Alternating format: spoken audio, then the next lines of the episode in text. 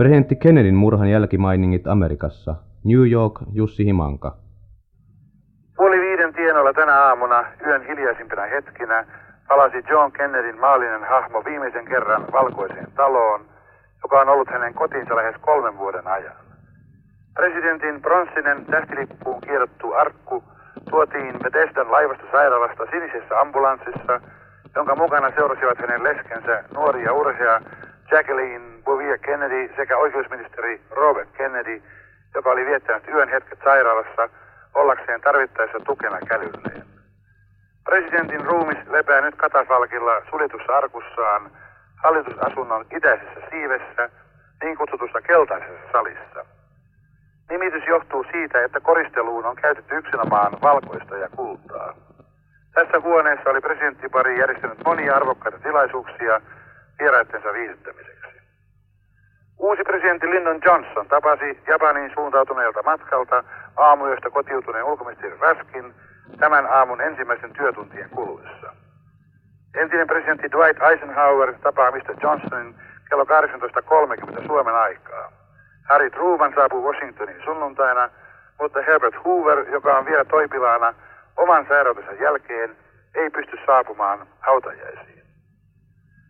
Presidentin kuoltua ennen virkakautensa päättymistä on tapana, että hänen nimittämänsä ministerit jättävät paikkansa uuden presidentin käytettäväksi, joka voi sitten joko hyväksyä tai hyljätä heidän eroanomuksensa. Poliittiset huomioitijat arvelevat, ettei presidentti Johnson ainakaan tällä hetkellä tule tekemään mitään huomattavampia muutoksia hallituksen kokoonpanossa. Huomenna sunnuntaina siirretään presidentti Kennedyn tomumaja juhlallisen kulkueen saattamana Yhdysvaltain Capitol rakennukseen, joka on kongressin tyyssijana. Siellä suuren kupolin alla tarjoutuu myös tavallisille kansalaisille tilaisuus käydä viimeistä kertaa tervehtimässä rakastettua presidenttiään, joka nuoruudestaan huolimatta oli hyvää vauhtia vallittamassa koko kansakunnan sydämet puolelleen. Eilisillan ja viime yön TV- ja radiolähetyksissä mainittiin muun muassa, että Amerikan kansa oli ehtinyt saada melko hyvän, joskaan ei täydellistä käsitystä siitä, miten lahjakas ja etevä yksilö John Kennedy todella oli. Edesmenneen presidentin harvinaisen nopea ja terävä äly, hänen kykynsä antaa silmänräpäyksessä oikea vastaus vaikeisiinkin kysymyksiin, herätti laajalti kunnioitusta myös suuren yleisön parissa, mutta on mahdollista, että älyllisesti hitaammat yksilöt eivät aina pystyneet antamaan tälle piirteelle täyttä sille kuuluvaa arvoa.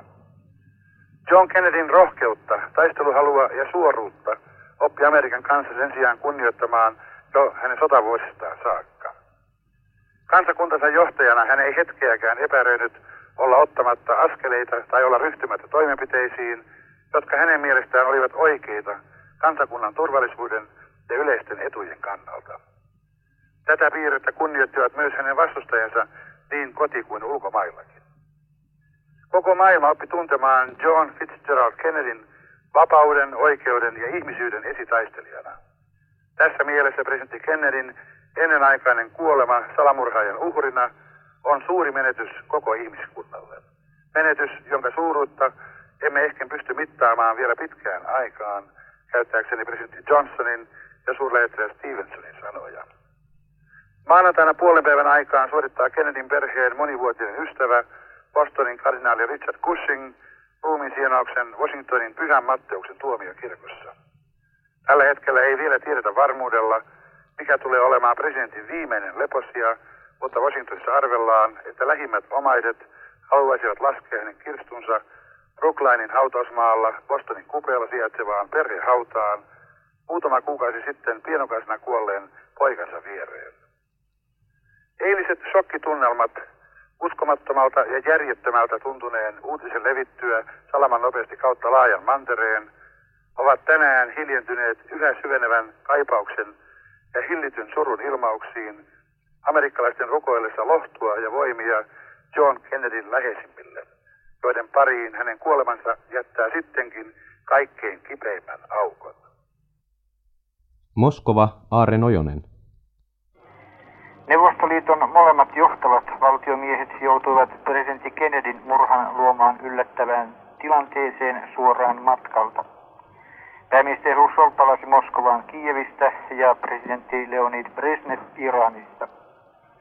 Molempien lähettämät osanottosähkeet julkaistiin täällä keskipäivällä suunnilleen samaan aikaan, kun pääministeri Rousseau kävi yhdessä ulkoministeri Gramikon kanssa USAn suurlähetystössä ilmaisemassa osanottonsa johdosta. Pääministeri tuli USAn lähetystörakennukseen hetkellä, jolloin siellä oli kymmenittäin Moskovaan akkreditoituja lähettiläitä ilmaisemassa surun valittelua. Pääministeri kirjoitti nimensä presidentti Kennedyn kuvan edessä olevaan kirjaan ja sen jälkeen kunnioitti vainajan muistoa seisomalla hetken pää alas painettuna presidentin kuvan edessä. Pääministeri Rousseau sähkösanomassaan presidentti Johnsonille ilmaisi erittäin vakuuttavasti järkytyksen, jonka hän on kokenut saatuaan tiedon murhasta.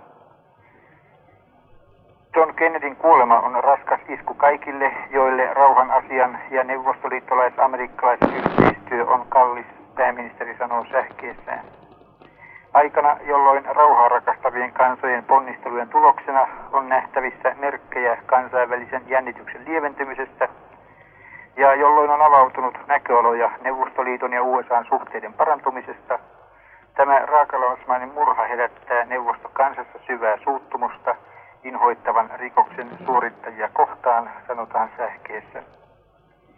Neuvostokansa ja neuvostohallitus jakavat USAn kansan kanssa tämän suuren menetyksen aiheuttaman surun ja toivovat, että yritykset etsiä kiistakysymystä ratkaisua – joille presidentti Kennedy antoi suuren panoksensa, tulevat jatkumaan rauhan ja ihmiskunnan hyvinvoinnin hyväksi, lausuu pääministeri sähkeessään. Hän sanoi edelleen muistavansa presidentin avarakatseisena ja tilanteeseen reaalisesti suhtautuvana valtiomiehenä, joka pyrki etsimään jakautuneen maailman ongelmien ratkaisua neuvotteluteitse.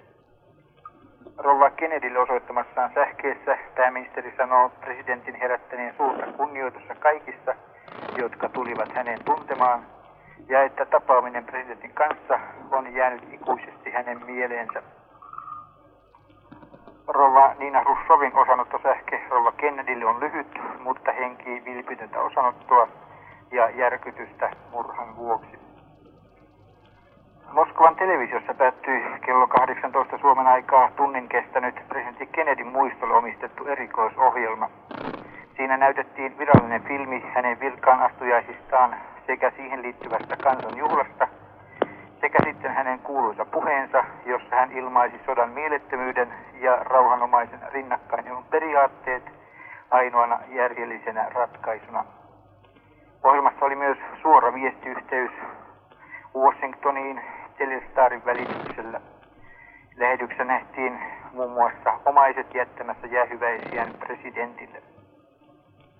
Neuvostoliitossa ei ole virallisesti puututtu väitteisiin siitä, että murhasta syytettynä oleva Oswald olisi ollut Neuvostoliitossa tai onko hän mielisairas, sillä hän on ollut välikappale. Television kommentaattori lausuikin Kedenin muisto-ohjelmassa, että murhaajan takana ovat kädet, jotka eivät katselleet suosiolla presidentti Kennedyn toimenpiteitä Neuvostoliiton ja USA suhteiden ja yhteistyön lähentämiseksi ja kansainvälisen jännityksen lieventämiseksi. Ampumalla presidentti Kennedy murhaajat ampuvat samalla pyrkimystä lämmittää kansainvälistä ilmapiiriä.